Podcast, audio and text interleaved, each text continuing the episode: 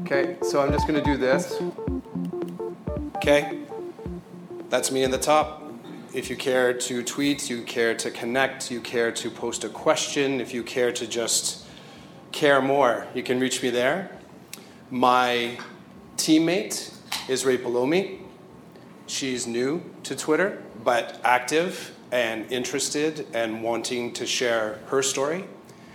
And right now, the hashtag is us. So we are access. So much of our ideas and room designs and stuff, we post that hashtag. So if you wish to see the space that I come from and meet the other person that works with me and see what some of the other conversations have been prior to this moment, I encourage you to go there. Give you a five, four, three, two, one. And now you just have to message each other, right? But I'll land there at the end so you can go back to it. Okay, so yesterday, before, as I was packing up the classroom, it was about maybe two o'clock. We get a phone call. When I say we, it's myself and Pam. We get a phone call. It's from our central administrator, and the central administrator saying, uh, There is a student that has been suspended. The parent will be contacting you shortly. We need for you to set up an intake. That sets in motion a whole bunch of little steps where we wait for the parent for 24 hours, and then we reach out and we say, Hey, we've heard a thing happened. We need to set up some programming with your child. Could you come in and meet us? We may or may not get that meeting right away. We may or may not get that meeting right away, but when we do, the student comes in, we sit down with the parent, the guardian, the supporter, the someone, and we try and figure out what programming is going to look like for the student. Once that meet and greet has been meant and paper's been signed off and behavior norms have all been talked about and we shine up the opportunity for our program, it could be a couple days before we actually get programming going. The conditions of participating in access, which is alternative classroom with counseling um, for expelled and suspended students, is that when a student is suspended, we are dependent on the home school to get curriculum, to get lesson planning, to get ideas, to get the information that we need to help this child. Now, we have a whole lot of resources in the room. I am in my second year of this program, but Access in itself has been in motion for a lot longer than that. So if you were to walk into the space as a brand, not accidentally, mind you, but if you were uh, hired to be a part of this team, part of this group, you would walk in and you would see a classroom with books and resources and photocopies and a lot of ideas on the shelf. But often that's not the context that the kid came from. That's if you need it. That's if you get the phone call that says, by the way, you have a kid coming by tomorrow. Now, backtrack for a second. Our classroom has a cap of 16 kids. It is a secondary classroom, so we could have students in grade 9, 10, 11, or 12, 12 plus potentially. And when they come to us, if they are coming to us and ultimately going to be us for four periods a day, that's four different courses. And if we have 16 different kids across four different levels, you could do the uh, calculations there. That's a whole lot of different courses. And if we happen to have a busy Tuesday, where we're getting a lot of calls, it says, by the way, you have a few intakes that are coming down the pipe. This is the reality of the classroom. This is the reality of a classroom in our context for suspended and expelled students. So, this question comes up a lot. I think from the frame of mind I'm going to make sort of like school board, parental, administrator, maybe framed slightly differently. Do you know why you were suspended? And that, for some, might be a good on ramp to starting to do some restorative work, for the child maybe to own their decisions, to start to build that longer term rapport, to get to some healing, to get to some understanding, to get to some wellness, to get them back to whatever reality they are leaving. But in that exact same moment, they say, and by the way, you're going to access. So it's interesting to receive a child that comes into our context because, in some ways, this is, I'm sorry, for some students, they've already left the system willingly, maybe through behavior, maybe through disengagement, maybe because they just have a busy life and they can't make it to school. But now, intentionally, they're being removed from the system. So, the student coming to us, this isn't necessarily uphill because my colleague and I listen a lot. So getting student voice for a student that we're just meeting and we have to, we're, basically we have to build a grade 12 relationship with a student based on some really crumbly pieces that they're carrying in their backpack. So once we get the curriculum and we get them started and we get them in, so they're going to comply with our day, which is 9 a.m. to 2:30. We're in together all day long. The bathroom is across the hall. There are no breaks to sort of go out for a smoke. We do have wellness breaks where we may go outside for a walk, but it is connected all day long. But the funny thing happens when you get to that space. You start to get to know each other, and you start to get the backstory, and you start to realize the conditions that brought the child to you are long-standing, potentially. Um, they might be controversial. There may be victims, but it's still a child that is connected to a broader school system. And this makes this very complex. And throughout the next few slides, I want you to consider why weren't you suspended? Like specifically, the 58 pairs of eyes looking at me. Why weren't you suspended? What was your context or your lived experience? What were the protective elements that kept you from being suspended? And some of you may know or not know. In Ontario, you can be suspended for not getting your shots you can pull a suspension because you have, you're not up to date in your specific shots. So there are different injections you have to have. So if you had busy parents, you could have come and worked with me. Which is a really interesting way to look at being suspended or not. But I want to challenge your thinking just a little bit when I first started the, the work that I do and the body of work that I do, I've been, I, I, Stephen alluded to it, I was a chef before I started teaching. When I came into teaching, I was fortunate because I had an undergraduate degree. And at the time, they're like, hey, tech teacher, awesome. Hey, tech teacher that you can teach tech, and we give you every other course to teach as well. Because by coming with the tech certificate and the undergraduate, they say, that's a, I didn't know it was a great commodity. I just thought there was something super special about me. But like Francois said, I'm no superhero. I just got a job real easy. And when I share that story, they're like, really? You didn't have to do LTO? Really? You didn't have to do substitute teaching? I didn't. I got in. So I started to teach hospitality, and I was connected with a hospitality program in a regular high school, whatever that means, but a regular high school. And I was also in connected with what they called the target program, which was a behavioral program. So it was a package deal for 11 and 12 students. I just happened to be the chef that was going to teach them to hold knives. So I started to meet a lot of individuals, little individuals, that reminded me of some of the staff that I had worked with in restaurants. And there were some interesting dots that started to get connected because I was seeing the full timeline of a child's life. I was seeing the full timeline of choices. And I was seeing the full timeline of where certain systems maybe didn't match up to the reality and definitely didn't match up directly to the dreams of some of these kids.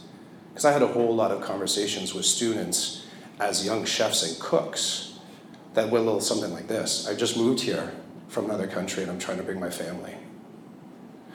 On the weekend, I was trying to get my child to daycare and I was driving a little bit fast. I got a ticket, I lost the daycare, I can't come into work tomorrow. I got stories like I'm working a second job.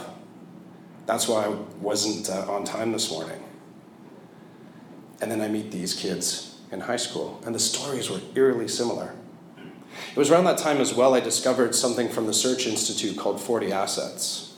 And it's a really fascinating look at what are the protective elements that don't ensure that you get everything you want in life, but they definitely set you up for some sort of success. And it's kind of interesting to me because I think the document in itself, the survey in itself, is at least a decade old, and I've never come across it more than that I'm getting in there. I've never come across it in any formal PD session. I've never had it referenced to me, and I'm not like doing the rounds like I've done them all over Ontario. But when you get little bits of that that are like source code, I wonder why isn't it presented? it talks about internal and external elements that keep your life on track. You're still gonna have bumps, you're still have interesting stuff happen, but you're more likely to succeed. So when I start to think about some of the steps that we've taken in program, Pam and myself, that's the CYW I work with, we constantly ask this question is that do we in our hearts believe that an expulsion is part of restorative practice? And for each one of you in your jurisdictions, you know, I encourage you to tweet back out to me or to Pam because I've spent the last about six months reaching out to different jurisdictions and it's really hard to find my people. It's really hard for me to find, and that could just be Twitter, it's contextual, but it's really hard for me to find others that are doing the same work that we do. And we want to build capacity and we want better practice, not best. We want better practice and we want to be connected so we can share resources. But we come to that question is expulsion a restorative practice? So the context that I come into teaching, what the eyes that I come into teaching is that if you work hard, good stuff will happen. This is entirely based on my learned experience of being a chef. It's entirely based on also my belief system around school. When I was going through high school myself, I didn't really care about high school. Real life for me was working in restaurants. I had it completely inverted. My part time job was school. So I was working restaurants at night and doing school during the day. I knew the line, I knew my marks I had to get. And at the time, I was fortunate in that transition time between OAC, 13 OAC. I got into university. Yay, me. Again, I go back to the, the 40 assets. I go back to my protective context. I go back to having that one person, like the one that shows up with a kid at our intake meeting, that was standing with me. And fortunate to have both parents that supported my lifestyle. Not saying I didn't do the stuff, and if I ask myself why wasn't I suspended, I'll just leave that hanging in the air. But ha- we always have to work to see beyond our context, and especially our learned, our learned experience. So, if I were to go further down that path and say to every single one of my new students that if you just work hard, you're going to make it through this expulsion and suspension, because that's not necessarily a truth. So, once we move beyond the compliance piece, which is showing up 9 a.m., whatever the start day is. We've got our curriculum in, we've connected with the parents, we have a pipeline of planning coming from the homeschool. We get the kid in the classroom. Then we realize that everything we've done so far doesn't matter. It matters, but it doesn't matter in that moment. Because the process of getting to know a child and figuring out what motivates them, what keeps them centered, what makes them anxious, what makes them make their decisions, what gets them into that trigger spot just just before they go off, maybe just before that moment that sent them to us in the first place. That's the sweet spot. And that's where we spend most of our time. That's where we spend 90% of our time. And we've started to say wellness before curriculum.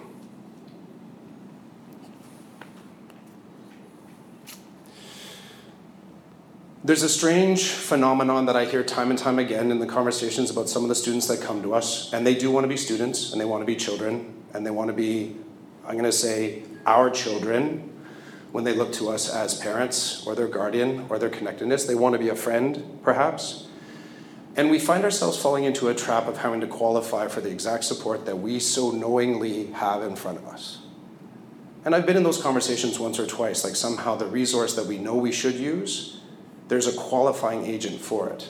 And I always sit plunked down in the middle of that and I say, the kid is already here. The kid has already done something. Our job now is to connect the dots. Plain and simple. So I'm a bit of a pack rat.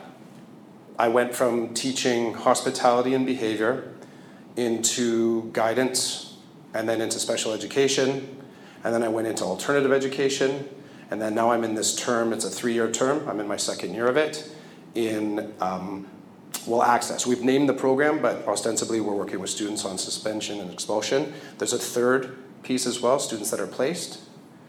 So a student can be placed if there is no plan yet.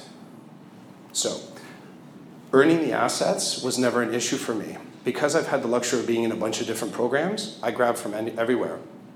I was also the one that would run, run that line during um, comment season, midterm and interim, where I'm looking at the guidance comments, I'm like, yeah, you know what? Those work really well for my hospitality class. So I'd use them.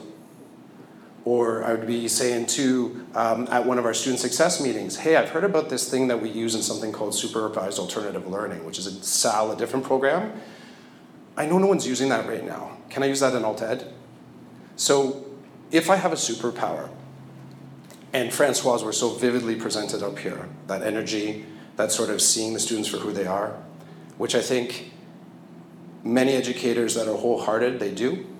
Mine in particular is connecting dots that nobody's paying attention to. And if I take that as the met- if I take that for the metaphor for my program, that's the important work. That's the important work right there. Because us, as positionally empowered, we see these things. And I have no doubt that you've been on the other side of a budget line and you've seen a resource that isn't being used. You could say effectively, but maybe just not used. But it's been apportioned there, or it's been put there. I watch for those moments and I go for them for my kids. So we spend a lot of time not only doing curriculum, and from a kid's point of view, you could be sitting there and saying, oh my gosh, I'm doing geo, they're doing English, that kid over there is doing math. That can be really exciting. It can also be really hard to manage. And in that classroom, we do a lot of what's called hummingbird teaching. So we try and design active, engaging lessons and activities that allow us to kind of get up and sit down, and then get up and sit down, and then get up and sit down and do it all over again. We wear our running shoes because that's what we're doing. But that's also what the program needs. And it also needs individuals that are willing to do that. So when we go from sandbox to toolbox, we start to ask the question that if our program is grabbing resources from everywhere, how generalized will these be when the student leaves? And you may have heard it before, but having a changed student to go back into an unchanged system, that's a place that we exist in constantly. To offset this, we're starting to have conversations around what would aftercare look like. So once we've made these deep connections with these students, and they may be with us for three days, they could be with us for 14 days, they could be with us for 20 days, which would be a suspension and then potentially flipping into a full expulsion.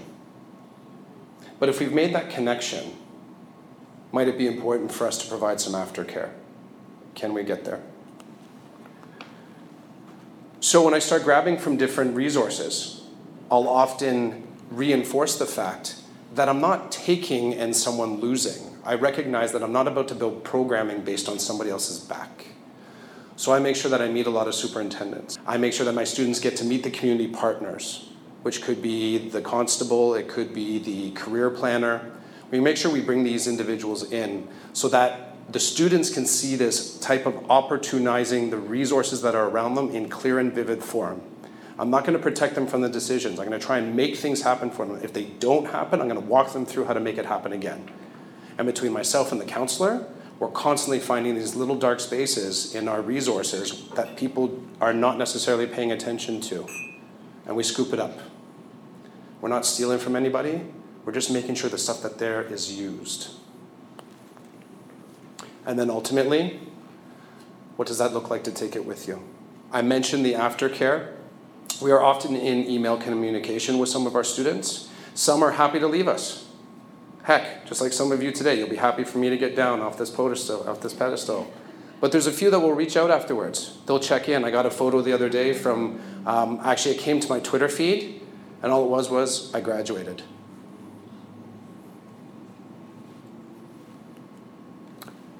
This is us.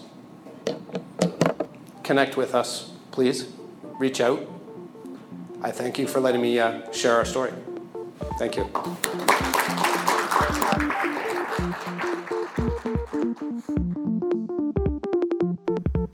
Chasing Squirrels podcast can be found on Podbean and iTunes. If you want to have a conversation on the podcast, please reach out to me. Probably the best way to connect with me is on Twitter, so that would be at Chris J. Clough. I also blog a little bit on WordPress. Feel free to check in on some of those topics. And I really do appreciate the time you spent with the podcast. Thank you for listening and have a fantastic evening.